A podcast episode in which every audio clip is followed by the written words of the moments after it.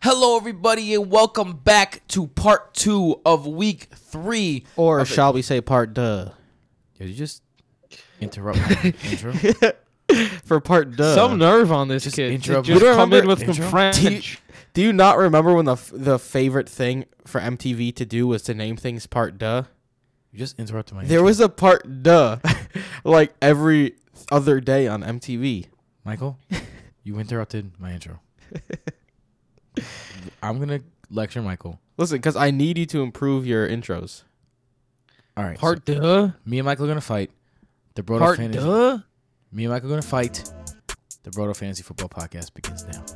Welcome back to the Brodo Fantasy Football Podcast presented by BrodoFantasy.com. I'm your host, Tim Petrop, with my brothers, the only two twins that give you double that fantasy goodness, Michael and Jason Petrop. Me and Michael are done fighting. I beat him up. I won. Jason, right? right, I beat him up? Oh, you beat him up bad. Yeah, that's right. I beat him up bad. I Uh, can see my spleen. It's in my hand. What are you, Sam Darnold or something? oh yeah. Uh, so this is part I've two. been kissing too many girlies. Stop cutting me off. Dude, what is wrong with you so far? He called me Sam Darnold. this is part two of week uh, three of the 2019 NFL season. Before we begin, shout out to Red Cup News, our sponsors at Red Cup News on Instagram and Thrive Fantasy. Use our promo code Brodo Fantasy. Uh, I'm sorry, Brodo on the ThriveFantasy.com or the Thrive Fantasy app to get ten dollars with your first. Uh, first deposit of $10 or more. Let's get right into this because we have nine games to cover and we want to do it. Let's start with the first one the Bengals at the Bills. The Buffalo Bills, no one's circling the wagons like the Buffalo Bills, gentlemen. And the Buffalo Bills have been killing the game right now. Um, Jason, by the way, I wish I would have bet you about Josh Allen last week because Josh Allen ended up as quarterback six. Uh, I think another big game is in Josh Allen's future in this one. Let's start on the Buffalo side. How do you guys feel about Josh Allen against the Cincinnati Bengals defense? Sign Uh, me I'm gonna start because I am the classic Josh Allen hater. I have Matt quarterback five this week. Oh yes, it happened! Yay, yay! Jason's I mean, on don't board. say it happened, right? This is a one one week thing at the moment. Uh, but there's no way you can't start him against Cincinnati, who's been giving up touchdowns like they're water and giving up Giving up Yards touchdowns like they're bread. water? water and bread being given out everywhere. What are they, Jesus? yeah, church. I don't know. What's that term? I don't know. I thought it was water and bread. Josh Allen is gonna kill it. Uh, the Cincinnati defense isn't stopping anyone, and what's even better on top of that is that the Cincinnati offense has been doing pretty well. They've been putting up enough yards to keep things going, even when uh, they're getting blown out pretty bad. So it's hard not to trust Josh Allen this week. Uh, let's talk about his weapons. John Brown has really become a bona fide wide receiver um, that you could start possibly on a daily, on a weekly basis in terms of fantasy. Uh, in this one, he plays a secondary that's been just god awful. Um, I love me some John Brown in this game. I even consider me some John Beasley. I'm, I'm sorry, some Cole Beasley. Uh, Michael, what do you think about these two guys? I mean, I love me some John Brown as a wide receiver three this week. Uh, he's clearly the number one guy there for Josh Allen, and Cincinnati has obviously struggled uh, guarding the deep ball. Cole Beasley, though, I'm not touching. I mean, he only had four targets last week. Uh, he hasn't. John Brown- Is the only wide receiver you should start for Buffalo, Yeah, Zay but you should start John Brown. Zay Jones also on the outside. Just want to mention him. You're not starting him. Um, let's talk about the running backs. Devin Singletary is day to day. They say he's gonna look like he's gonna play, but when he when you pull up on a non-contact injury like Singletary did, it, it's hard to imagine. In, in the hamstring, it's hard to imagine he's gonna play. So if he doesn't play, the ageless one, the the Frankenstein of running backs, Mr. Frank Gore himself, who got a lot of work in the absence of Devin Singletary last week, will probably get a lot of work again, and maybe he becomes a fantasy viable starter. Yeah. Singletary missed practice actually today, so that's something to be aware of. I, if, I doubt he plays, man. if he misses practice tomorrow too, then he's likely doubtful. But Frank Gore against Cincinnati has to at least be a solid flex play. Load him up, man. Load him up. Believe it or not. I, I'd rather not believe it, but I have to. Against Cincinnati, he's really the only option there. They're not. They're seldomly losing. T.J. Yeldon. Put him in your flex. I have a hot take on this one. Uh, I don't think it's that hot, but I it's a little hot. Uh, I think the biggest beneficiary in the running game outside of Frank Gore, obviously Frank Gore is the beneficiary. I think Josh Allen probably gets more uh, QB draws and drawn up QB runs uh, now that Devin Singletary is out because you can't feed Frank Gore at all times. Um, Jason, how do you feel about that theory? How do you feel about Frank Gore? And do you think TJ Yeldon gets any type of burn? Uh, the Bills have said that they think that TJ Yeldon could come in and replace Singletary.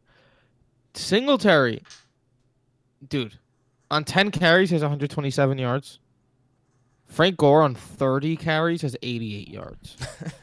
It's like it boggles my mind too because you're you're the Bills. Like you're never it's a 10 really, yard difference in yards per carry.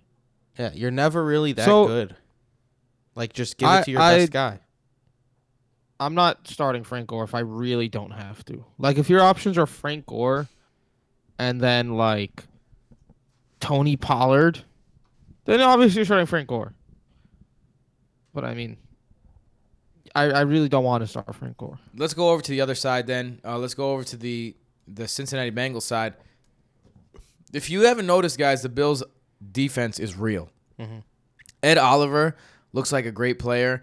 Uh, their first round picks la- last year, Tremaine Edmunds, has definitely taken a step forward. Uh, they have a good secondary. They have a good defensive line. Really, there's no weakness here. They have a good scheme. Uh, with that being said, this Cincinnati Bengals defense has been really good through the air. I think one of the safest plays in the league is Tyler Boyd. Last year, week he had another Tyler Boyd game. John Ross salvaged a pretty terrible game with a late garbage time touchdown with what with time expiring. Tyler Eifert scored a touchdown. So with that being said, these these three guys, how are you considering them in this game? I mean, I wouldn't say John Ross terrible game. He had seven targets and three receptions for like 50 yards before the 60 yard touchdown. When when he's on the waiver So- wire and you're paying up for him, like that's a terrible game. In my opinion. I mean, to, we can agree to disagree here. Then he is the number two overall wide receiver at the moment. I mean, he had a So F- I mean, he had a really good game at the end because he had a 50-yard touchdown at the end. yeah, but that's that could happen again here in the Zac Taylor offense. They get John Ross in space. That's why he's been so effective the first two weeks. I like him as a low end wide receiver three this week because there is some bust potential against Buffalo, who they were the best team in the league, I believe, last year against the pass. They're uh, top ten against the pass this year, bottom five against the run. So they're they're the opposite John Gruden. They're stopping the pass and they're lighting up on the run, which obviously is the better thing to do if you're a defense. But I like John Ross as a low end wide receiver three with upside for a long touchdown, and Tyler Boyd as a solid wide receiver two as usual. Yeah, Tyler Boyd is like wide receiver two. Plug him in. He'll he won't disappoint. Probably won't win you any weeks, but one of the most solid he's gonna get peppered with targets. Um, let's talk about Joe Mixon. Joe Mixon had a fucking horrible game last week. 11 carries for 17 yards. Um, Gio Bernard was not any better. Does the running game improve in this one? What do you think, Jay? Uh, you guys thought I was low on Marlon Mack. I'm also low on Joe Mixon. I have him at running back 24. I got Mixon at 20. Because, look, like I said, they're top five against the pass, bottom five against the run. So if there's going to be a time where Joe Mixon is able to do something, it's this week. Obviously, Joe Mixon has not been solid for people who drafted him in the second round. You shouldn't have to begin with. But now is a good week to put him in your RB2 slot. I mean, it's it's risky, of course, because of the ankle injury and just the way they've played. But I'm okay with Joe Mixon as an RB two this week. If you're fortunate enough to have Joe Mixon as an RB two and still have Joe Mixon on your team, I don't know how that happened. He's probably your RB one if you have Joe Mixon on your team. Eh, not necessarily. I mean, unless you got him at the end of the second round, which he wasn't going. Just because, just because we recommended he go at the end of the second round, does not mean that he was going at the end of the second round. it's yeah. I mean, it, yeah. There's a there's a good chance he drafted him as your RB one, but Yeah. that sucks. That That's why we told you not to. Right. Um, Andy Dalton is on pace to to go over 600. Uh, Where, where am I blanking? Over 600 Passing yards. attempts 600 attempts. That's passing Oh. yards. Uh, yeah I, th- I think that he's good. there's a good shot he gets over 600 passing yards. No andy dalton over 600 attempts this year. Um, is he a streaming candidate for you? I know that michael was really high on him high on him on the waiver uh, show uh, this upcoming this past tuesday. By the way Not- patreon.com slash um, slash brodo fantasy in order to get that waiver show. High on him to stash because nobody's picking up Andy Dalton when he's going against Buffalo to stream. So then you could pick him up and have him for the future games because then he gets Pittsburgh, which is an absolutely glorious matchup. Uh, Buffalo is one of the hardest pass defenses in, in the league, so I think he's more of a low end QB two this week. I'm not loving Andy Dalton as a. I, I don't see him throwing for more than a touchdown. it's a tough matchup Yeah, it is. jason Uh, first, I'd like to thank Michael for um, talking about the entire Bengals offense and leaving a little bit of room for me. You, you Um, spoke about Joe Mixon first. What are you talking about? Uh, okay, you're right. I forgot about that. Andy Dalton, on the other hand, I just lost my train of thought. Is not a good start this week. Um, he Yeah. might throw a lot. He's been throwing a lot. That doesn't mean he's a good start. anyone Uh, else the you guys Buffalo, Go ahead. Uh, The Buffalo secondary is great. Anyone else you guys want to talk about in this game I you should not start Uzomah or Eifert. Yeah, he got a lucky touchdown last week. Uh, I I don't see him doing that again. He's he's touchdown dependent. He He's is. he's a flyer on your tight ends bye week that might get you a touchdown, and that's what he's gonna be. Basically. Um, let's move over to the New York Jets and then at the New oh England, yeah, the New York Jets. New baby. England Patriots. So I guess we gotta talk about this one. Um, this is really similar. Start your Patriots. Antonio Brown. They wasted no time getting him involved in the conversation last week. Excuse me. Uh, Tom Brady. Loved throwing to him. Um, but then Josh Gordon had a down game. Julian Edelman had a down game. Is this a trend that we could expect to continue against the Jets? Uh, I don't know if it's a trend for the specific players. It's going to be a trend, though. It's impossible for all three of them to be as good as you want them to be every single week. The good thing, the most important thing here is that Tom Brady. I don't know why Belichick is doing this. It's you, we shouldn't question him, but Tom Brady's playing the entire game when his team is up forty-eight to nothing, and he's throwing. That was pretty odd. I mean, he throws so fast that there's no chance he's gonna get hit. Although there's been a lot, a lot of injuries on the on the Patriots offensive line. And it- That's I mean, eventually gonna be a problem. He could have also come out against the Steelers though, and he didn't. So Tom Brady is safe, which means his weapons have a decent amount of upside. And uh, I mean, you have to start Antonio Brown. He played. He barely played and put up 50 yards and a touchdown. Josh Gordon is a little trickier. He's seen four and five targets, uh, f- fi- five and four. Flip it. So he's more of a wide receiver three. He has the upside. The Jets secondary is not good. Um, although they've played admirably so far. You Josh Gordon's an upside wide receiver three with, of course, some risk. Julian Edelman, though, he's he's he's not going to be the wide receiver one people want him to be. I No, think yeah. with Antonio Brown, that's not going to happen. I agree. I have Antonio Brown as my wide receiver 13. Uh, Julian Edelman is a wide receiver 24. Josh Gordon is the one I'm down on. He was my stock down as well in the review episode at my wide receiver 38. So I'm not loving. Uh, I'm not loving Josh Gordon at all this week. And the Jets defense played pretty damn well against the Browns for the position they were put in. The Browns started a lot of drives near the 40, 50 yard line that stalled. Yeah. Um, let's go over to the running game. You saw Sony, Sony Michel uh, have a resurgent game of sorts where he was used um, against a team that he was expected to be used against, expect him to be used against against the Jets as well. But at the same time, I really like James White in this matchup. I have a feeling that James White could be um, a sneaky RB one in this matchup. And he has six, What? It's against the Jets. They're going to be leading. They're 21 and a half point favorites. This does not have James White written at all. Are you gonna let me finish my sentence ever? It was just surprising. I think he has an opportunity to be a sneaky RB RB one. Uh, James White has a history of murdering the Jets. I think that he can continue to do the same. Uh, the Jets right now are in turmoil all around. Uh, their best player Jamal Adams is mad at them because he got benched. Uh, they decided not to play Trumaine Johnson because Because he's trash. last week. Um, yeah, but dude, he's better than fucking Darryl Roberts and fucking Nate Hairston. All right, so don't get me don't get me started on that.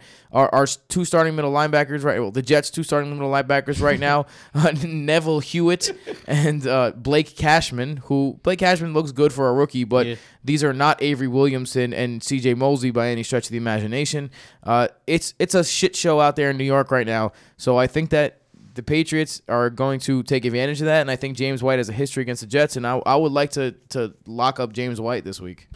I don't know, man. I'm not getting on board with you there. I mean, this he had three rushes for 10 yards and three receptions for, for 19 yards and a touchdown last week against Miami. I expect a very similar workload, and if he doesn't find the end zone, he's going to disappoint. I have him as a flex play this week. Sony Michel, I have as a low end RB2 because he's also either find the end zone or disappoint. I mean, Burkhead's going to steal some work as well. I like Michel the best of, of the bunch in the backfield. Jason, I think you're bugging about James White. Uh, if he doesn't catch a touchdown early in the game, he's not going to be very relevant. I think he Sony will. Michel is going to have a similar game, but I listened to the waiver podcast this morning, and I agree with Michael. Michel disappointed last week, and I don't want to hear otherwise. Yes. 85 yards, touchdown, lost the fumble, no catches. The fuck do I want those 14 points in a game where you're supposed to be giving me what I paid up for? Exactly. So this is a game for Michel to try to show us that he's not a bum. There were people out there in this world in PPR leagues drafting Sony Michel in the third or fourth round. I find that hysterical. But let's move on. uh, let's let's go to the other side of the coin. The New York Jets. Oh man, it's Le'Veon Bell and a bunch of guys you don't want to start, man. Um, Luke Falk is the quarterback there. Who, to if you want to look at the bright side, both these teams are starting quarterbacks that were picked 199th overall. Ooh. Um, oh man, Who's I mean, better? Le'Veon Bell's going to get 30, 35 touches in this game. I think I think you you you definitely get Le'Veon Bell. Although, you know, Bill Belichick has a thing for taking away your best option, and he'll probably double team Le'Veon Bell the whole game. So it'll be probably hard for him to do anything. But if you have Le'Veon Bell, you're starting him. I'm just not excited about it. Can't be excited about Robbie Anderson. Can't be excited about Crowder. Can't be excited about Josh Bellamy. That's for sure. I mean, Le'Veon Bell can fall into the end zone. Yes, he can. I he's mean, gonna get. The, I, I, he had 31 touches last week. Look, I'm not. He'll get the. He'll get the role. He'll get the touches. I'm just not. I'm just not ecstatic about it. If you tell me Le'Veon Bell in a normal game with a full offense against a team that's not the Patriots is gonna get 31 carries, I'm fucking losing my mind. So happy. This one, I'm not too excited about it personally. But Look, he's the only guy I, am considering starting. yeah, yeah. exactly. Basically, I think last on Monday night we saw Robbie Anderson's potential and why people are high on him and Mhm. why we like his connection with Sam Darnold. He, that was a great catch he made, that 40 yarder on the sideline. But with Kevin Falk, you, you Luke Falk. Luke Falk. Can you really start Shout him out to Kevin than a- Falk, former as Eagles a legend. flex? I mean, he didn't have a catch, and then Luke Falk came in and he went four for 81 the rest of the way. Luke Falk did not play terrible. I mean, he completed most of his passes. He made some downfield passes. It was better than I expected. It was way better than Trevor Siemian was in the first. I mean, the Jets had negative 15 passing yards in the first half. Are you kidding me?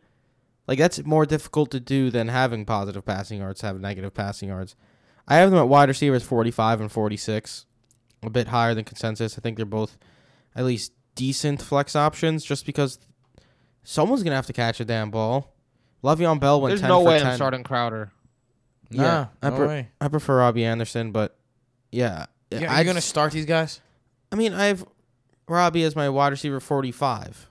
You could throw Robbie Like in you a could flex. put him in a flex if if you need to. Someone has to catch the damn ball. There's 60 minutes of football going on. I don't think that that's necessarily the case. Honestly, I don't. Like the, the Patriots are 22 and a half point favorites. Yeah, that's rough. Question. This week, would you rather start Luke Falk or Taysom Hill? Luke Falk.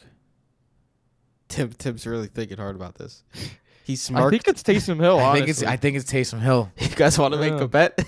Taysom Hill versus Luke Falk. Versus Luke Falk, yeah. Man, all right. Uh, I mean, there's no way to know who's gonna be right on this one, but I'm What do down you with mean? that. I, I look later on in the year. I know, but I mean, there's no way to really tell right now. Like, although PFF are you did in on give this? Luke Falk a 77 Yeah. grade for his he first played game. well, dude, Yeah, he and did he was play well. completing his passes. But I mean, they were four yards in front of the line of scrimmage, though. And the yeah, one, that was his thing in college. He's accurate, but he can't throw. the deep. one long, the one play that they tried that was semi-long, Josh Bellamy, like, dude, you've been an NFL receiver for years.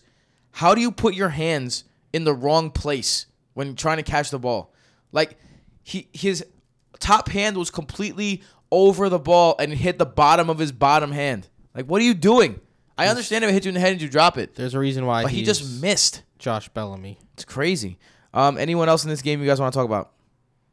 No, I mean now's your time to go pick up and stash Chris Herndon, while everyone's super down on the Jets. I don't know if you want to. I don't. I, I would have been down with that if, if Darnold was coming, but remember, Well, there's he'll be back. there's a yeah. bye week though, so there's a bye four. week week four. He said he's expecting to be back, uh, week five against the Eagles. Hopefully, he's already back at the facility. So All right. I mean, if Darnold comes back, then yes. If Darnold doesn't come back, then there's no point. Um, let's go over to the Tampa Bay and New York Giants game. This one is in Tampa Bay. The Giants have proven to be very susceptible to anyone who's trying to pass against them.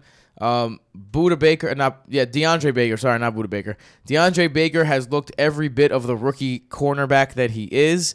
Um, Janoris Jenkins has gotten worse every year, continues to get worse. Um, Julius, I mean Jabril Peppers. Julius Peppers. Yeah, right. out to Jabril. Peppers is not good.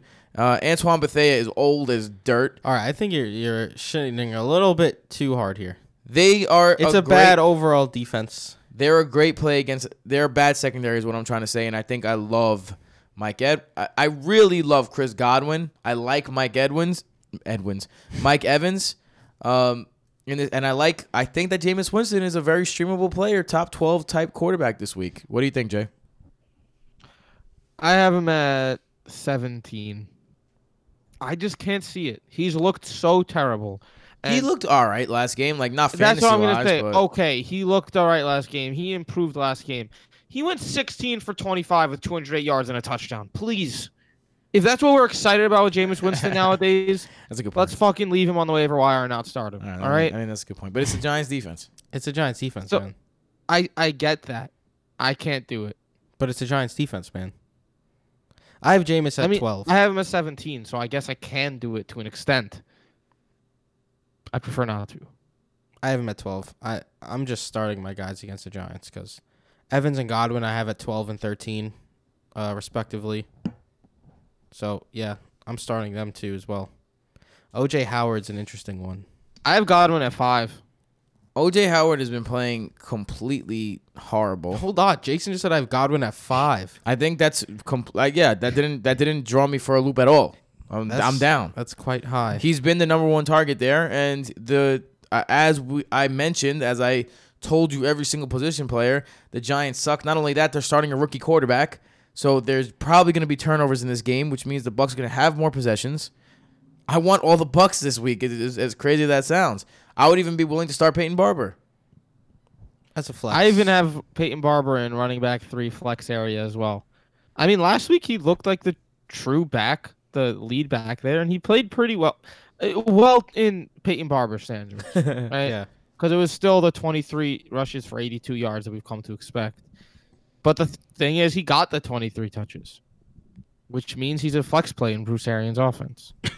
Yeah, I have him as running back 30. OJ Howard though, Jay, where do you have him ranked? So OJ Howard, just so you guys know, because I, I always have PFF open next to my notes. He, PFF has him ranked 29. He hasn't been good. 29. He had them as a 65th ranked tight end this year. But they also have him lined up as like fucking a fullback for like 25% of the snaps. Like what are you doing? We, we talked about this in the beginning of the year that Bruce Arians' offense doesn't use a tight end. And he's never had a tight end like OJ Howard, though. What does that mean for the offense? We thought it would mean that he's going to use OJ Howard. But is there just no room for a tight end in a Bruce Arians offense? I'm holding out hope for one more game here. I have him as my QB, excuse me, my tight end 9. He's going against the Giants. One of the worst defenses in the league. One of the worst defenses against the tight end in the league. If you stuck it out the first two weeks, you can't have a better matchup to stick it out for one more. I He- agree. There's he- two scenarios here. One is he shits the bed again, and then it's like, well, you know what? Oh well, because your alternatives were Goddard, Dissly, Graham, Cook, Ebron. You'll be okay. They're all gonna shit the bed too. On the other side, it's gonna be a game where everyone on Twitter is like, "Oh man, now Howard does it when I benched him." Yeah. Um, so I'm gonna take the shot on him this week. You can look giving up on a guy after two weeks is never a good idea. So, I mean, except uh, unless his name is Dede Westbrook. Let's go over to the uh, New York side. It's Daniel Jones season in New York, baby, which probably means two things. Number one, Saquon Barkley is gonna get a shit ton of work. Number two, Evan Engram is gonna get a shit ton of targets. Um, these things were already happening. So hopefully Daniel Jones is a, is a better player than Eli Manning was. Let's talk about these two guys, Barkley and Engram. Barkley first. Uh, are you guys? How does the switch to Jones affect your just your outlook on Barkley? I'm hyped, bro. I'm excited Really? for Daniel Jones. Hmm. You cannot honestly. Let's be real here, Giants fans and football fans alike. Eli Manning is probably the worst QB in the NFL right now, if not bottom five. The Giants' offensive line has been top five in the league.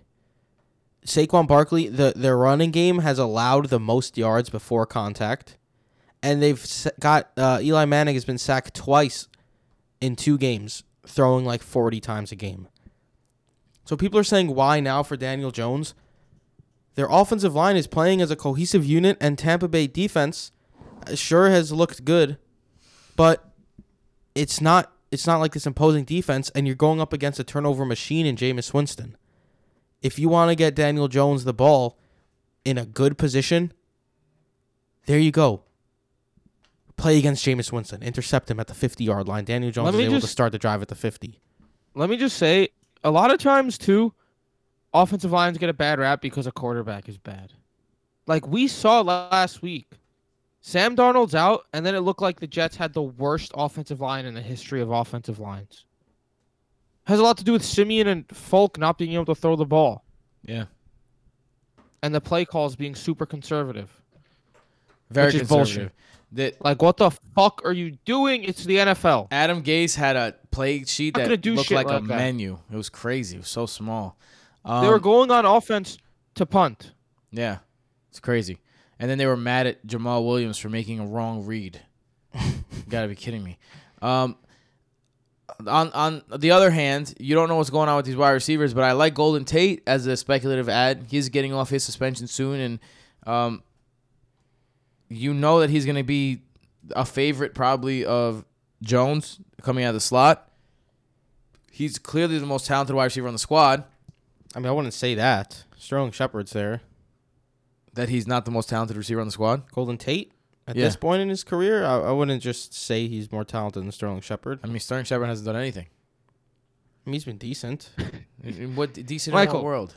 Golden Tate is clearly more talented. Thank you. Like, am I am I if you look at crazy pills? if you look what they've done, you, you definitely call Tate more talented. All right, but I mean, Tate's older now and had a down season compared to years past. well, you're older. I'm old and wise, which is why I know that it's closer than you think. You guys want to talk about anyone else in this game? I mean, Sterling Shepard, if he plays, could have some wide receiver three flex appeal against Tampa. Someone has to Gross. catch Daniel Jones's passes. Evan Engram, we can't just skip over Evan Engram. He went from stud and a half to dud and a half week two. So, but if you have him, you're starting him. I, I agree. Stud and a half to dud and a I half. well, I, I mentioned earlier that I think that Daniel Jones is going to be good for him. So, I mean, again, he's a tight end one, so you got to play him. Um, also six for forty eight is not a dud and a half. he, he you know what That's it was? He was a dud up until the fourth quarter where he got peppered with some targets. It and it seemed like Eli Manning could only can only complete a slant route. It's kind of crazy. Um, let's move on to this next game. The Carolina Panthers at the Arizona Cardinals. A lot of questions up in the air about the Carolina side, so let's start on that side. Cam Newton did not practice with a foot injury. It's funny because you know one thing that we say is you can't really trust coaches, and they're like the coaches are like his foot's fine, his foot's fine, his foot's fine. He's missing practice with a foot injury. It's like what? What are you talking about? Um, You had But- to figure something was up. Yeah, I mean, obviously. But with that being said, you said earlier in the first show that you would still consider starting Curtis Samuel and DJ Moore. I'm so far away from them if Cam Newton doesn't start. I, are you? What kind of quarterback do you watch when you see Cam Newton? A good one? No. Is I Kyle it- Allen a downgrade? Sure. Is he that big of a downgrade? Who knows? Let's give him a shot. I was gonna say, like, how do you know these? You're talking about Cam Newton, Michael. We're also talking about a Patrick Peterson list, Arizona Cardinals, and the Arizona Cardinals run the most plays in the league, so the Carolina Panthers are going to have to run a lot of plays. I have DJ Moore as my 23rd wide receiver. That's wild. That's nuts. I'll bet you that he doesn't that he doesn't finish as a wide receiver too. I mean, I have him at 23. All right, fine. I'll give you top thirty. Oh, I'll take that. All right, DJ Moore, not top thirty. I have Moore at 33. I have Samuel down at 43. There's no way you can I- start Curtis Samuel. this I have Samuel at 42, so we're on I the same agree. page. I'm not very excited about starting Curtis Samuel. DJ Moore is going to get the targets. He's the number one. When you're dealing with a backup quarterback, and not very talented backup quarterback, Curtis Samuel is a tough person to trust right now. That Uh, bet only goes through though if Cam Newton doesn't start. I'm, I feel better about it that way. Yo, the fact, yo, I kidding. know, I I know you're not a, a Cam Newton guy, but to say that he's not an upgrade from Kyle Allen is f- purely ridiculous. I, his he is not a good passer. Period. What happened to that rookie that they drafted? Is it Mix? No, McSwilly. Will Grier. Will Grier. What happened to him? Uh, they just like Kyle Allen more at this point. Okay. Um, I mean Christian McCaffrey's a must start. He's gonna get so many looks. It's gonna be a tad ridiculous. I mean, yeah, he's. I mean, he plays 100 percent of the snaps. Yeah. They were like, oh yeah, we want to decrease his workload a bit this year. Yeah, totally. He may walk off the field with his arm missing, and no one will say anything. Just Like, well, what do you mean so he much. can't play with one arm? Like he'll have one arm, and they'll still throw him the ball. We play in a league with a guy who has one arm, and he caught an interception last week. Last week, it's Yeah, pretty was- was impressive. great. Um, I also like Greg Olsen, especially if there's a rookie quarterback. I, I think that Greg Olsen, I like Greg Olsen is something that I don't usually say, but he's had two good games and I like him. You know, Arizona has been absolutely atrocious against the tight end. That's another thing. So Greg Olsen signed me up. He's my tight end seven actually this week. The two games, that- Also, the two games that they've given up to tight ends, by the way, have been T.J. Hockenson's first game and then Mark Andrews last week. So he's they've been giving up superstar games to tight ends. also young and bad quarterbacks target tight ends. Yeah, True. exactly. Outlets. Let's go over to the Arizona side. Uh, Christian Kirk got a lot of work last week. Uh, you have to be looking bullish on him. That was on one of Michael's uh, stock rising guys. So, Michael, I'll let you start. Uh, how do you feel about Christian Kirk and the rest of these pass catchers? Uh, I love me some Christian Kirk this week. Um, I love me some Kyler Murray this week in general. I have Christian Kirk as my wide receiver 30. I think he could end even higher than that. Um, 20 targets through two games, the most pass heavy offense so far. Uh, the fastest offense in the league. I have Larry Fitzgerald as my wide receiver 28. So I think both of them are very viable plays this week. I'm not playing Damiere Byrd yet. He plays a lot of snaps, but he he doesn't really do much with it. KeeSean Johnson, But Michael Crabtree. KeeSean Johnson, I'm not touching. Crabtree, I'm not touching. But I love Fitzgerald and Kirk. They're PPR gold, half PPR. I have them a bit lower just because they haven't really that they haven't really found the end zone much yet as a unit. But against Carolina, they they looked great last week against Baltimore as a team, flying to the East Coast to play in Baltimore against one of the best defenses, and they played well. So I like Christian Kirk and Larry Fitzgerald a lot. Uh, Kyler Murray is someone that I really like in this game because he's on pace to break the record for passes, and he's being very careful with the ball as a rookie. Not something that you see all the time. Um, with that being said, David Johnson not getting a lot of work on the ground, but getting the work through the air has found the end zone in his two his first two games. Jason, how do you feel about David Johnson in this game? Uh, first, I want to mention Kyler Murray. He only has 17 rushing yards and two pass touchdowns. So he's throwing a lot. He's playing pretty well. Still not a startable option yet. Uh, yes, you're right, but the fact that it's his first two games of his career and he's thrown more than any quarterback in the league, and yes, he doesn't ha- he hasn't put the ball in the end zone yet, but the fact that he hasn't turned the ball over and much, and the fact that he hasn't just completely self-destructed, you gotta believe that he's gonna put the end uh, the ball in the end zone eventually, right? Talking about Murray, he has two touchdowns. You're just talking about more. Yeah, I'm talking about more, more like put the put it in twice a game, three times a game. Yeah, he didn't throw a touchdown last week against Baltimore. He th- didn't he throw into he threw two against Detroit, but that was in the fourth quarter. right. One was David So- uh, of ridiculous catch by David Johnson. Yeah, that was great. So he's throwing a touchdown one of eight quarters. Let's temper expectations for a second. What I'm saying is that because he might not be the end zone, but because he has played well outside of that, you know, that shit comes. I mean, hot take. I wouldn't be surprised if Kyler Murray ends as the QB three this week behind Mahomes and Jackson. That's that's a little hot, but you know what? It, it's not out. Bugging. It's not outside the realm of possibilities at all. I see it. Uh, but you wanted me to talk about DJ. Jury's still out on him. Uh, he got injured last week. Salvages day with the touchdown. The good thing is that the Panthers just, you know, got pretty beat up by Peyton Barber.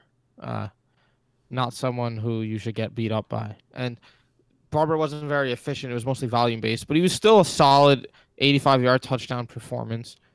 So, I mean, if you take that as the floor for David Johnson, you're looking at an RB1. All right. Uh, anyone else you guys want to talk about in this game? Uh, I don't think so. All right, let's move on. The Houston Texans at the Los Angeles Chargers. Um, let's start on the Chargers side. Austin Ekeler, guys, is the number one running back in football after two weeks. Um, not just in PPR, in overall. So let's start with Austin Ekeler. Do you expect him to keep up that pace against this Houston defense? Yeah, I don't see why not. He was one of our favorite targets in the draft, and even I did not expect it to go this swimmingly to start the season. I have him as my uh, running back six. Honestly, there's no reason not to have him in your top ten running backs at this point. He's guaranteed to uh to get at least seventy percent of the snaps. He's getting at least what was it? He got 18 touches the first week, and then 23 last week. Six receptions in each of the two games, 12 rushes and 17 it's not like Houston defense is uh, really anything to write home about. Four touchdowns already. The fumble at the goal line, if that didn't happen, they, they gave him the ball again right after, so I don't think they're really too worried about that. Things like that happen. If he got in the end zone on that touchdown, he would have had an even bigger week and would be the number one running back by an even bigger margin. So you, I mean, you have to have Ekeler in your lineup right now. Yeah, I agree. Uh, Jason, what about these pass catching options? Um, so far, Keenan Allen has been pretty damn good. Uh, 98 yards last week. Almost had another touchdown, but got it picked off in the end zone. Uh, Mike Williams had a couple of spectacular catches. Uh, these two guys got to be starters in this matchup. Yep, I have Keenan Allen as my fourth wide receiver overall. Um, after the Texans released their uh, Colvin? Colvin after getting torched by Ted Ginn, uh, Keenan Allen really doesn't have that much competition to go up against. And then Mike Williams put up 85 yards in an injury-riddled game. Uh, Philip Rivers just continues to produce with age. You have to be happy about starting Allen and Mike Williams also as a wide receiver three. Uh, let's talk about Philip Rivers. Is he a streaming option for you this week and against a uh, Houston defense that has been beatable, but also has been all right. Then again, it was against Gardner Minshew, so you take it. Rivers is grain of always a streaming option. It's just that you're starting him for safety rather than upside. Yeah. Uh, he'll get you 16 points, and you'll be happy with it. Nah, gross. I'm not happy with that. But Uh, he's anyone- not going to kill you. Virgil Green, the tight end, Travis Benjamin, the wide receiver. You're not starting those guys. So let's move on to the Houston Texans offense. Um, the role is growing more and more for Kenny Stills every week. Uh, DeAndre Hopkins had his first bad game in who, lo- who God knows how long uh, last week, but that's because he played Jalen Ramsey, who tends to shut him down once out of every one of their two meetings. Uh, doesn't look like their second meeting might be going down, by the way. Um, Will Fuller is Will Fuller. I think you got to play him every week because he can always go for like 150 and two touchdowns at any given moment. Um, what do you guys see out of these pass catchers this week?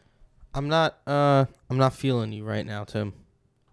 Cuz Kenny Stills, he did get more targets last week. Uh, actually, he didn't. He got the same amount of targets, 3, but he did lose work. Uh 38% of the snaps down from 42 and Keke Coutee his first game played 44% of the That's snaps. interesting. So Coutee and Stills kind of just like vultured off each other Hmm. as as I expected, which sucks for both of them. And Will Fuller, I mean, look, I love me some Will Fuller, but he needs to do something already. He's kind of pissing me off the first two weeks because he he. It's not a matter of if it's gonna happen. It's a matter of when it's gonna Yeah. happen. When he's gonna go off and have the hundred yard, two touchdown games. He did have seven targets last week without AJ Bouye playing. I expected him to go off against Jacksonville. That didn't happen. He has six receptions and 109 yards on the season right now, so he has been a little disappointing. I don't love him this week against the Chargers. I mean, it is a decent matchup though. Casey Hayward should be on DeAndre Hopkins. I think he's a wide receiver three, but I'm not super excited about him. For all those Uh, people, oh sorry, go ahead, Jason. I would say with Derwin James already being injured, now Adrian Phillips is out the year, so the Chargers have two backup safeties out there. This again poses a decent game with Casey Hayward guarding Hopkins for Fuller to have one of his signature blow up games. I agree. I think I- I'm high on Will Fuller this week. Um, Deshaun Watson had his worst game of the season by far, his worst game in a few years. Uh, this doesn't scare me at all. I'm still starting him Yeah, with he's my fervor. QB five. Jason, where's he at your QB list? uh, four or five. So, uh, as you guys know, if you follow us on Twitter, uh, we tend to win fantasy arguments. Um, I'm not. Look, I'm not being. I'm not being like Facetious. right. I'm not. I'm not being any of that. I'm not being cocky. We tend to, and when people lose to us, we they tend to block us for some reason. We're not disrespectful or anything. You know what pisses me off? They just block us. Like I'm very calm when I disagree with someone on Twitter. Yeah, it's very different from you in real life. You not so much. You like to get right at them. I, I'll just explain myself and just I'll I'll just talk. And this dude is like getting upset and like coming back at us because he was trying to say Carlos Hyde has upside. Right. So we'll talk about Carlos Hyde now.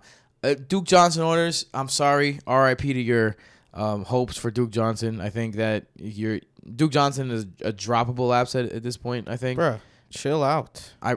What are you Relax. gonna waste a roster spot on Duke Johnson for? Dude, Relax. he had 11 points half PPR week 1. Like yes, he had a bad week last week, but if they trail or if they need to pass, he's the running back. He's still going to All get right. some rushes. Relax. All right. I might be a little bit. Uh, I might be a little bit. If he has another week like last week, I'm dropping him. I guess I wouldn't drop him. Carlos Hyde got 20 carries. Yeah, I mean that's what the early down back is gonna do. Right. So what? What's Duke Johnson gonna do? Spell him and catch passes when they need to catch passes. And why do I want that on a team that has no running game and who doesn't throw to the backfield, out of the, the running back out of the backfield? Look, all I'm saying is that I wouldn't drop him right now. All right. Anyway, Carlos Hyde, uh, for the second straight week, nine points. Jason, look, I'm not saying be excited about him, but is Carlos Hyde someone that you should maybe consider putting in your flex spot? Unless your team has flex options of Dion Lewis, Mike Davis, Willie Snead, and DeVante Parker, you shouldn't start Carlos Hyde. I mean, There's that's- no upside there. I mean, that's that could be a team. That's the point. That's why Jason's saying if that's your options, then go high. If you have that exact team and Carlos Hyde, that is pretty funny.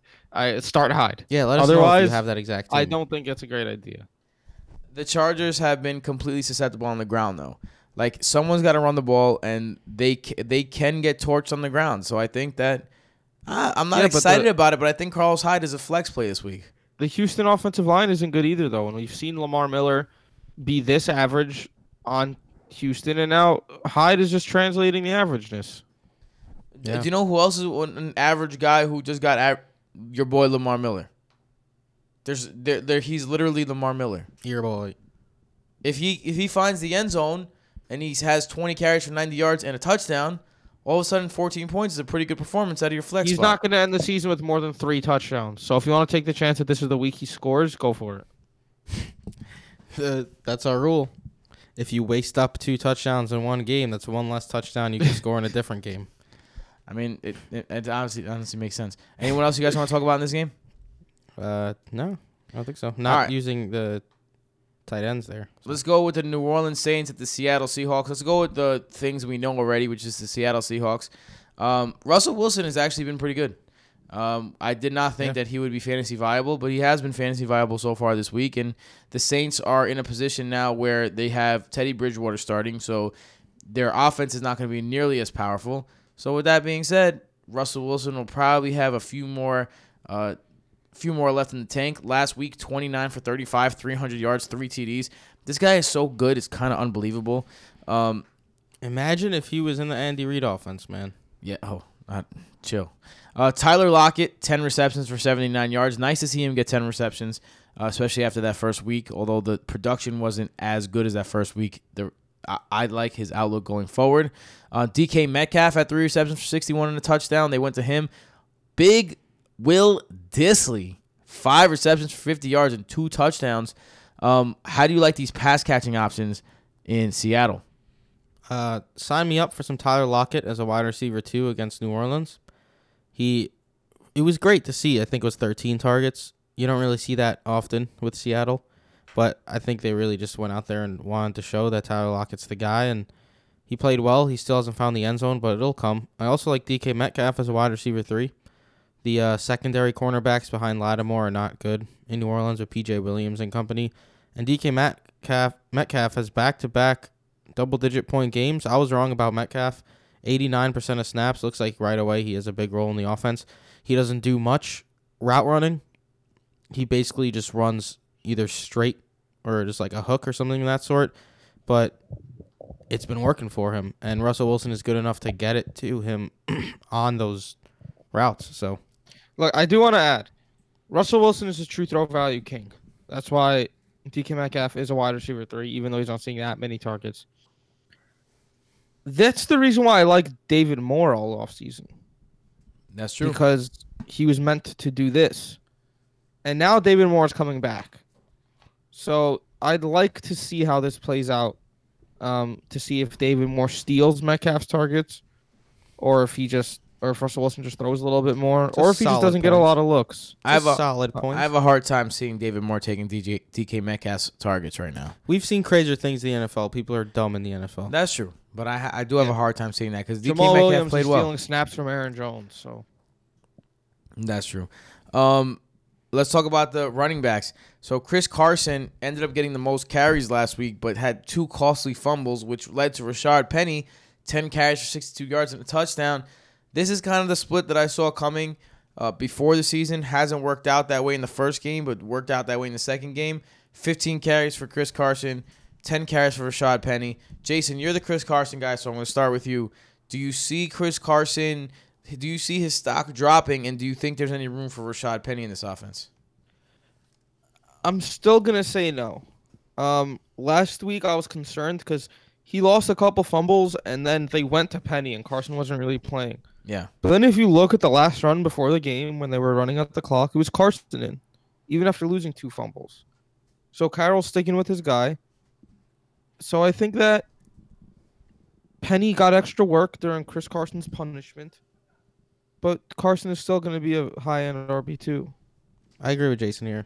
I'm not calling it quits just yet. Um, if Chris Carson loses another fumble, then it's going to be probably disastrous for Chris Carson owners because then, then Penny might start eating more and more into the work. But as long as Chris Carson doesn't lose a fumble, I think he has a very solid week, and I don't really think Penny is usable. we saw Jimmy Graham have a year where he had ten touchdowns. Will Dissly, every time he's been healthy and playing, he's been a factor on the field. Five catches, fifty yards, and two touchdowns. Is Will Dissly a guy that you guys are playing this week? In two tight end leagues, I have him as my tight end 16. I think I would start him as my tight end if I was in dire tight end strengths. Strengths. All right, strengths. let, let's. You always do this. Let's play a game then, Tim. All right. I'm gonna name two players who you're gonna Oh, start. Do it. Dissly or Jared Cook. Dissly. Interesting. Dissly or a healthy Jordan Reed. Dissly. Interesting. Dissly or Graham. Dissly. This kid loves a Dissly. Dissly or Hockenson. I I that's a tough one. That's a toss up. Jeez. And last one, Dissly or uh, Jason Witten. I'm gonna go with Jason Witten because All right, Dissly or Vance McDonald. Vance. All right, so I mean, you would be according to my rankings, you'd have Will Dissly basically tied for tight end 12 with T.J. Hawkins. Yeah, I think that that's where he needs to be. Hold up, you're playing Jason Witten? I He's mean, on he's, top twelve. he's playing Miami. No, dude. I was going down. He has him over everyone past 13. No, Mike. Tim said Witten over. I did. Oh, you said Witten over Dissly? Yeah.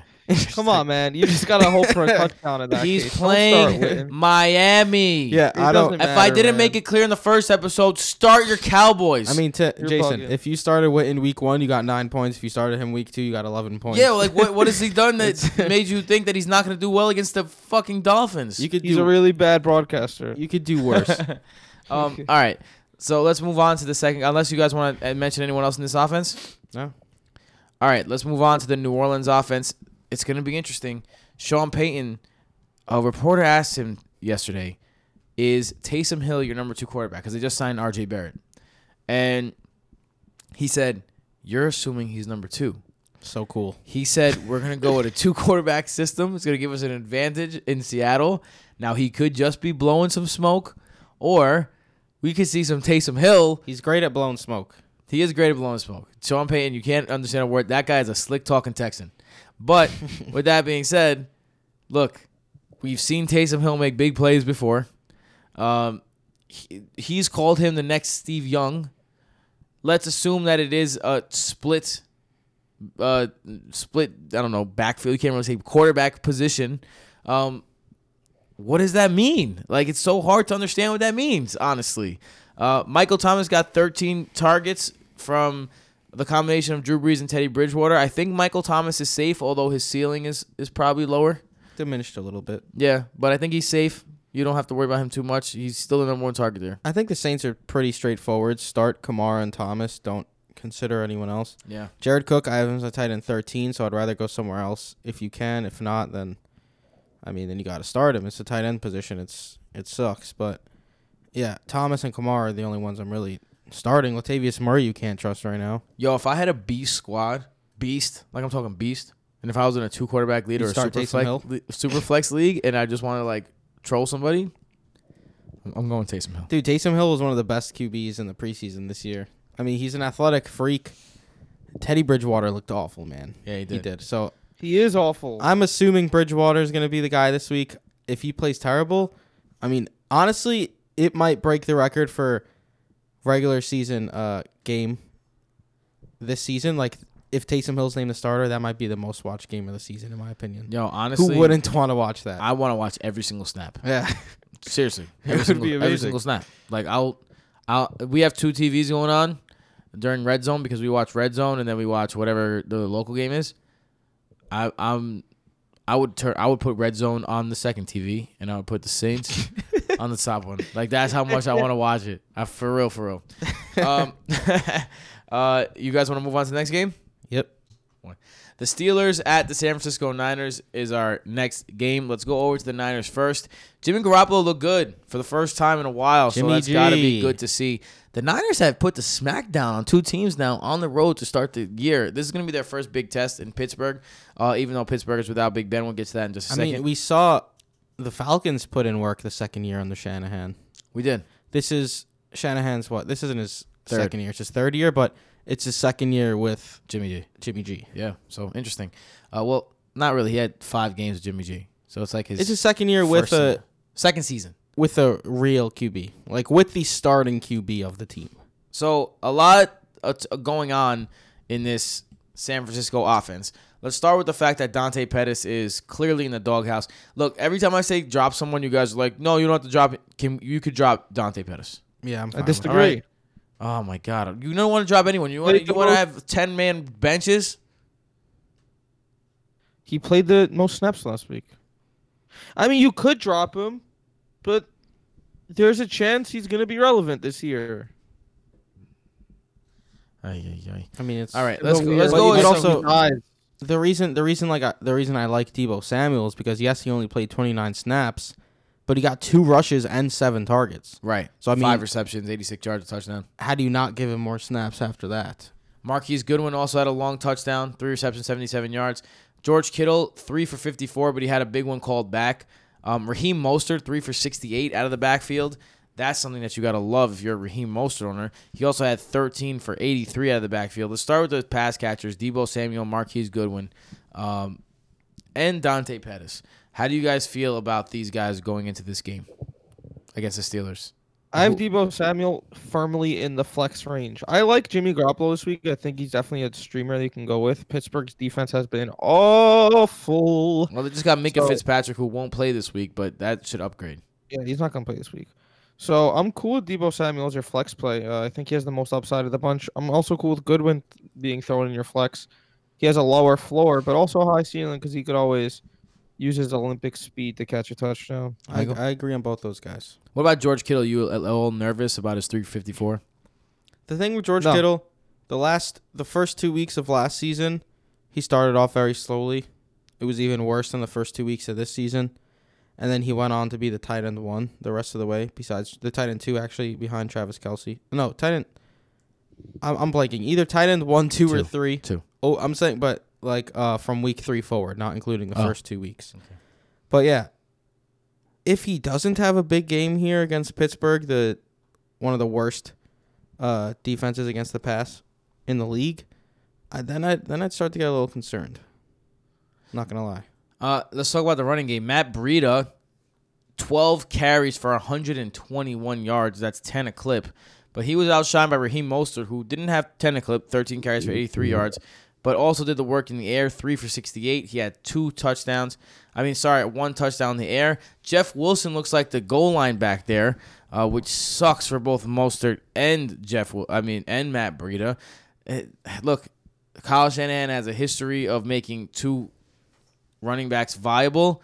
I think Matt Breida and Raheem Mostert are also both startable in this game. Jay, I'm interested to find out where you have these two guys ranked, but I because I feel like I'm gonna be lower on Mostert than you are.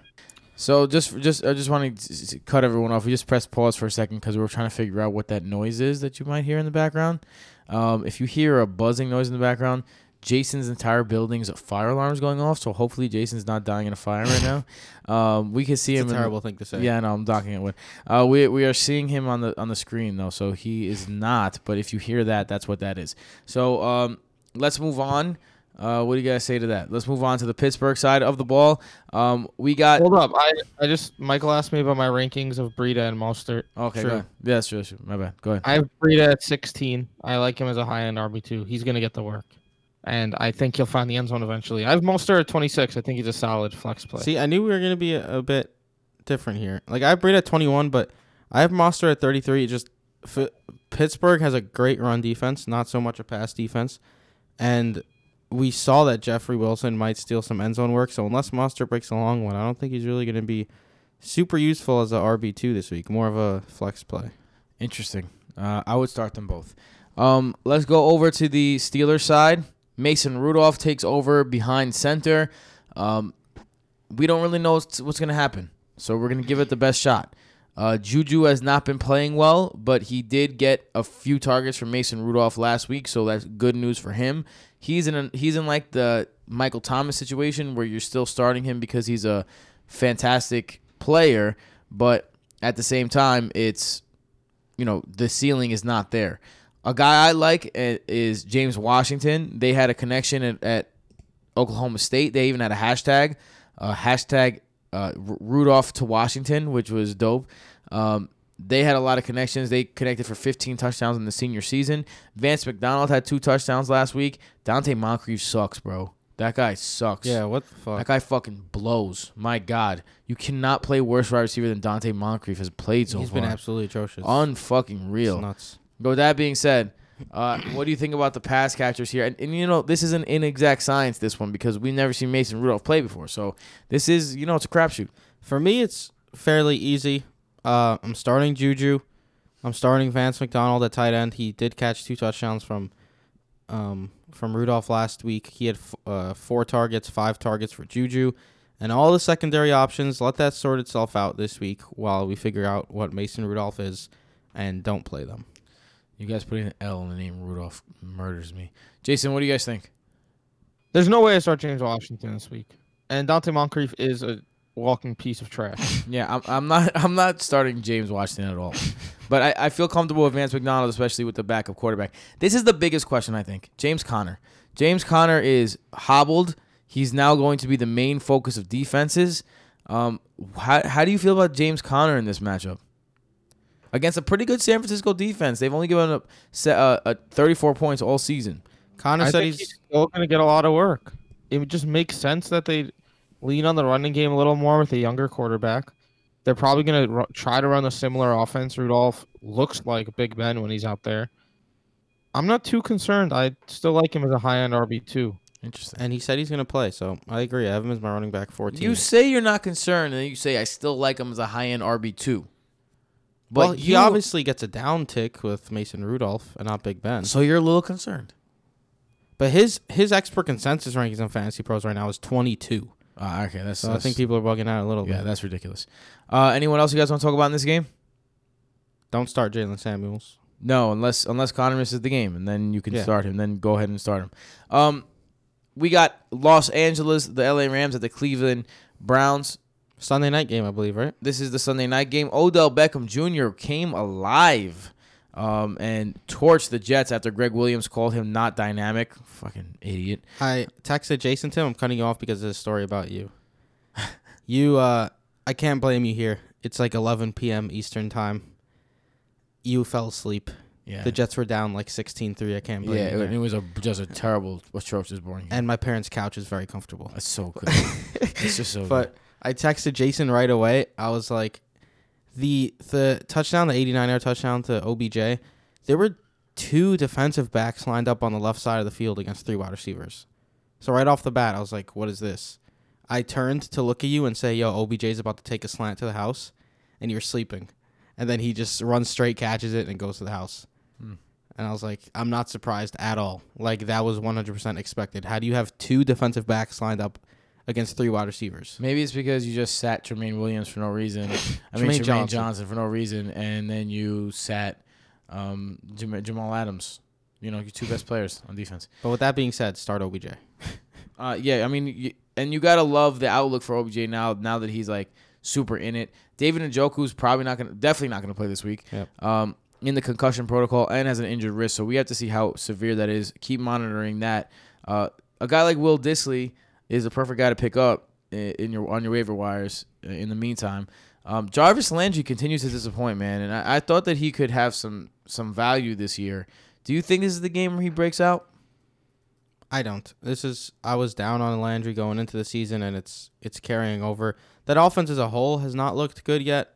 Um, I hope it turns around because Baker Mayfield hasn't really looked good. He's holding the ball a long time, and he's just he's he hasn't really looked great yet. And That offensive line is a problem. yeah, offensive line is a problem. And Jarvis Landry just he I think he dropped a pass last. I believe it was Jarvis Landry. I know someone dropped a pass that I was watching, and I was like, "It's right in your hands. Pull that down." But yeah, Jarvis Landry has not looked great. I have him as my wide receiver forty-seven. I don't really want anything to do with him. Uh, let's talk about Baker. A lot of people who who got Baker either got him in the sixth, seventh round, somewhere around there. Is it time to consider against a pretty good Los Angeles defense? Is it time to consider maybe benching him? If if He's you've been rolling with him, Yeah, he's definitely not a must start anymore at at this point. Uh, he could definitely be a must start at some point in the season. It's only week three, but he has two touchdowns, four interceptions. So we need to temper our expectations a little. He didn't even look good against the Jets. OBJ took 89 yard slant to the house to save his day. So if you are uncomfortable starting Baker Mayfield this week, I understand. I feel you, and I think that, for example, I mentioned in the first one, Matt Stafford is a better play this week. uh, who would have thought that? Let's talk about Nick Chubb. We thought we'd he'd have all the uh, throwing work. We thought he'd be alone, and then another guy named D Johnson comes through and takes all his passing work. But with that being said, still had a big game. Uh, I still like Nick Chubb, uh, and I particularly like Nick Chubb in this matchup. How do you guys feel about Nick Chubb this weekend? Yeah, I mean, De- D'Ernest Johnson played thirty-nine percent of the snaps. It's weird. I mean, I, every time he was on the field, I thanked God because I was going against Nick Chubb and I was down 15. I mean, I, I was up uh, by the end of the game. I was up seven, and and D'Ernest Johnson was just on the field. I was like, oh, th- thank the good Lord Jesus. But what's it called? Uh, Freddie Kitchens also said he wants to get more work for Chubb. It's a good spot here against the Rams. He hasn't been like a dis- he hasn't really disappointed per se. He hasn't been like he hasn't had the explosion ten and then eighteen half PPR fantasy points, so it's decent. He's in a good spot here. I have him as my overall running back nine. um anyone else you want to talk about in this offense, Jason? Uh, no, Njoku is out with a broken wrist, so Demetrius you're not looking Harris, tight end there. Tight end two, possibly. And Rashard Higgins was out last week. Um, I'm still holding out hope on him for when this offense starts clicking. Let's go over to the Ram side. On the Ram side, we got another another disappointing game for Robert Woods, but a lot of negated penalties. So he's on the way up. Um, Brandin Cooks had a good game. Cooper Kupp had a good game. So this passing game has had good games, but now they are facing a situation where this is a pretty good Browns defense, although they haven't played well. Uh, how do you feel about the pass catching options? Look, Robert Woods, like you said, the negated penalties. I just want people to know the extent of those negated penalties. He lost five targets and three receptions to penalties, including a 14 yard touchdown. So this could have been a completely different game for Robert Woods. Instead of two receptions for 30 yards, which he actually ended up with, he could have had five receptions over 50 yards and a touchdown, and no one would be worrying. Um, it's Robert Woods. He's solid. I'm I'm playing him. He's my wide receiver 15. Him, Cooks, and Kupp are all solid wide receiver twos. I'm more concerned about um, Cooks, if anything, because Cooper Kupp has his role as basically Jared Goff's favorite guy. Um, he always seems to be getting work, and then Robert Woods literally also always gets work. It's it was one game. Brandin Cooks was always the person who was a little more volatile in the bunch, and he's been playing a little less than uh, getting a little less looks than he has in the past. I'm I'm a little more concerned about Cooks than anyone else. Um, Jared Goff has not been a fantasy viable option so far this year. Does that change this week against Cleveland? Goff was someone I didn't really like going into the season, and I'm standing by that. I have him as quarterback 18 this week. He's been very mediocre 469 yards and two touchdowns. He hasn't thrown an interception. He has a rushing touchdown to save his day last week. Uh, but the Rams have always been a team that wants to run the ball. So unless Goff is throwing those touchdowns, because he's going to accumulate the yards, that's what keeps Woods, Kupps, Cooks afloat. But if he's not throwing too many touchdowns, then the upside is limited. And I think that this is going to be. I think this is the second highest total in Vegas this week, and I'm not really buying into it. I think this is going to be more of a defensive battle than we might think. Interesting, Jason. Uh, your takes are so hot. You got your you lit the whole house on fire. But um bum. I got on. The, I got to tell you that that thing is super annoying. Yeah, Um, Todd Gurley looks like the guy again after Malcolm Brown made people think that he wasn't the guy in Week One. Um, I still rest my laurels on the fact that Todd Gurley will be used sparingly up until the later weeks when the Rams are really in contention. Malcolm Brown still got use; he just wasn't as effective. How do you feel about Todd Gurley in this game? It's pretty funny. Gurley played less snaps, but played more and it was more effective. Also found a red zone touchdown. I think that's the most important part. Yep, that's what you want to see from Todd Gurley. It was a nice play on a toss. So for for now, Todd Gurley's a high end uh, RB two. I mean, if you have Todd Gurley, you're playing him. So simple as that.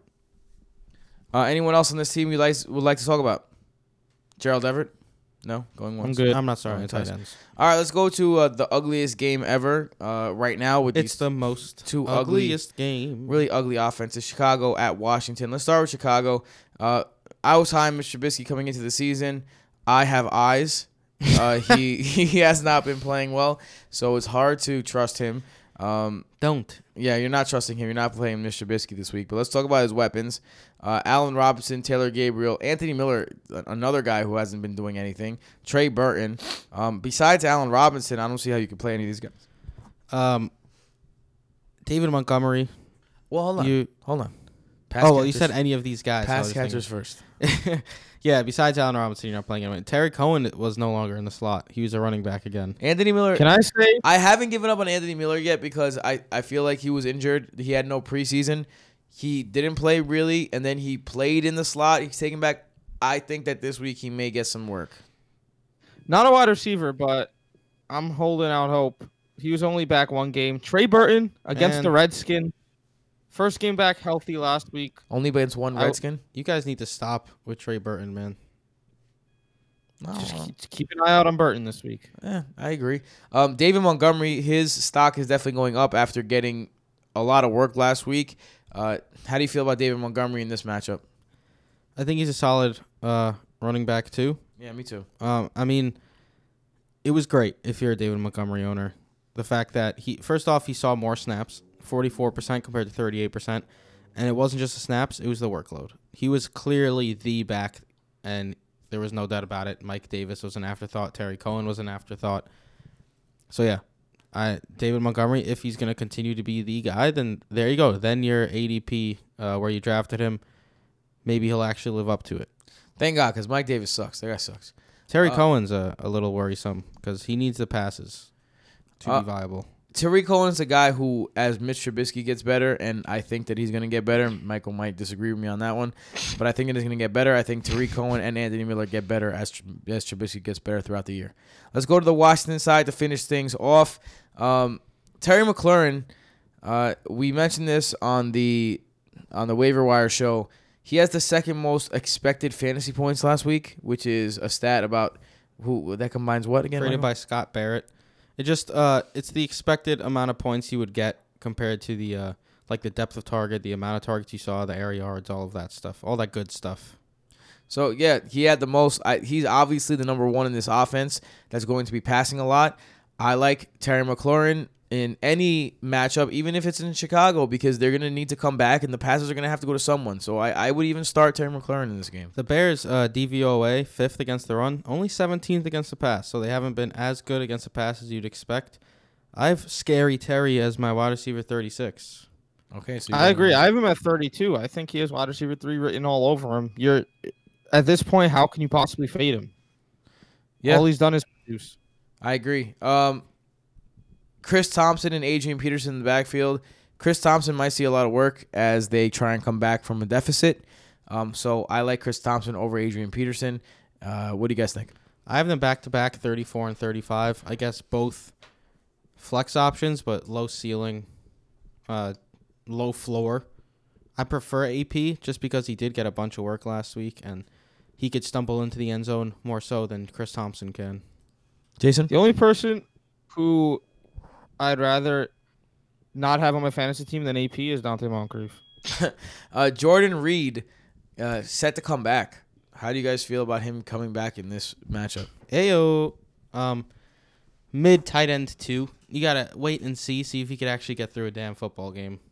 Facts. And it's against. I mean, I have Chicago. Vernon Davis right now at 13. So if Jordan Reed is definitely playing, I'm gonna switch up my rankings a little bit, and I'll probably just put Jordan Reed right there because they're gonna have to pass.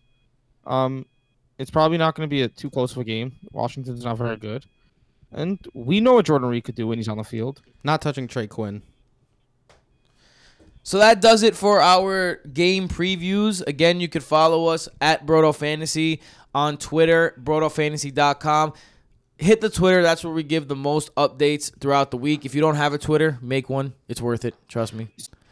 Uh, so definitely follow that. But before we go, the Thrive 5 is here. Remember, thrivefantasy.com is a daily fantasy site where you can put in props, 10 props per lineup.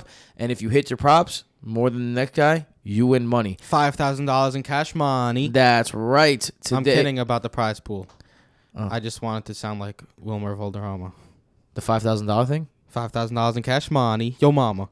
Come on, yo mama, bro. Yo, you are the worst. it's too, it's too late for this. Um, so not forgot. Yeah, so Thrive Fantasy use our promo code Brodo uh, to get ten dollars for any deposit for your first deposit of ten dollars or more. Jason, give us your five props and we will tell you what we like. Let's do it. All right, Thrive Five props of the day. Devonta Freeman at Indianapolis. Over or under 55 and a half rushing yards. Oof. You know what? Like you guys What are said, the this, points? this is his last chance. I'm gonna go with Over over. 110, under is 90. I'm gonna go over. I'm willing to take the underdog points and go over. This one is a little bit. uh We're probably going to take the favorite because it's a little bit easier. Larry Fitzgerald, 58 and a half receiving yards.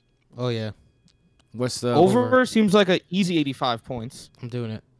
Under is 115. I'm taking that over and I'm cashing in on the 85 points. All right, yeah, As I'm, am I'm in. I'm in. Even here, Jameis Winston, two and a half total touchdowns and interceptions against the Giants. Over Over. easily. That's my favorite Easy. play. I think he could throw three touchdowns. I just think he could throw one touchdown and two intos. yeah, that- that's my favorite play. I agree.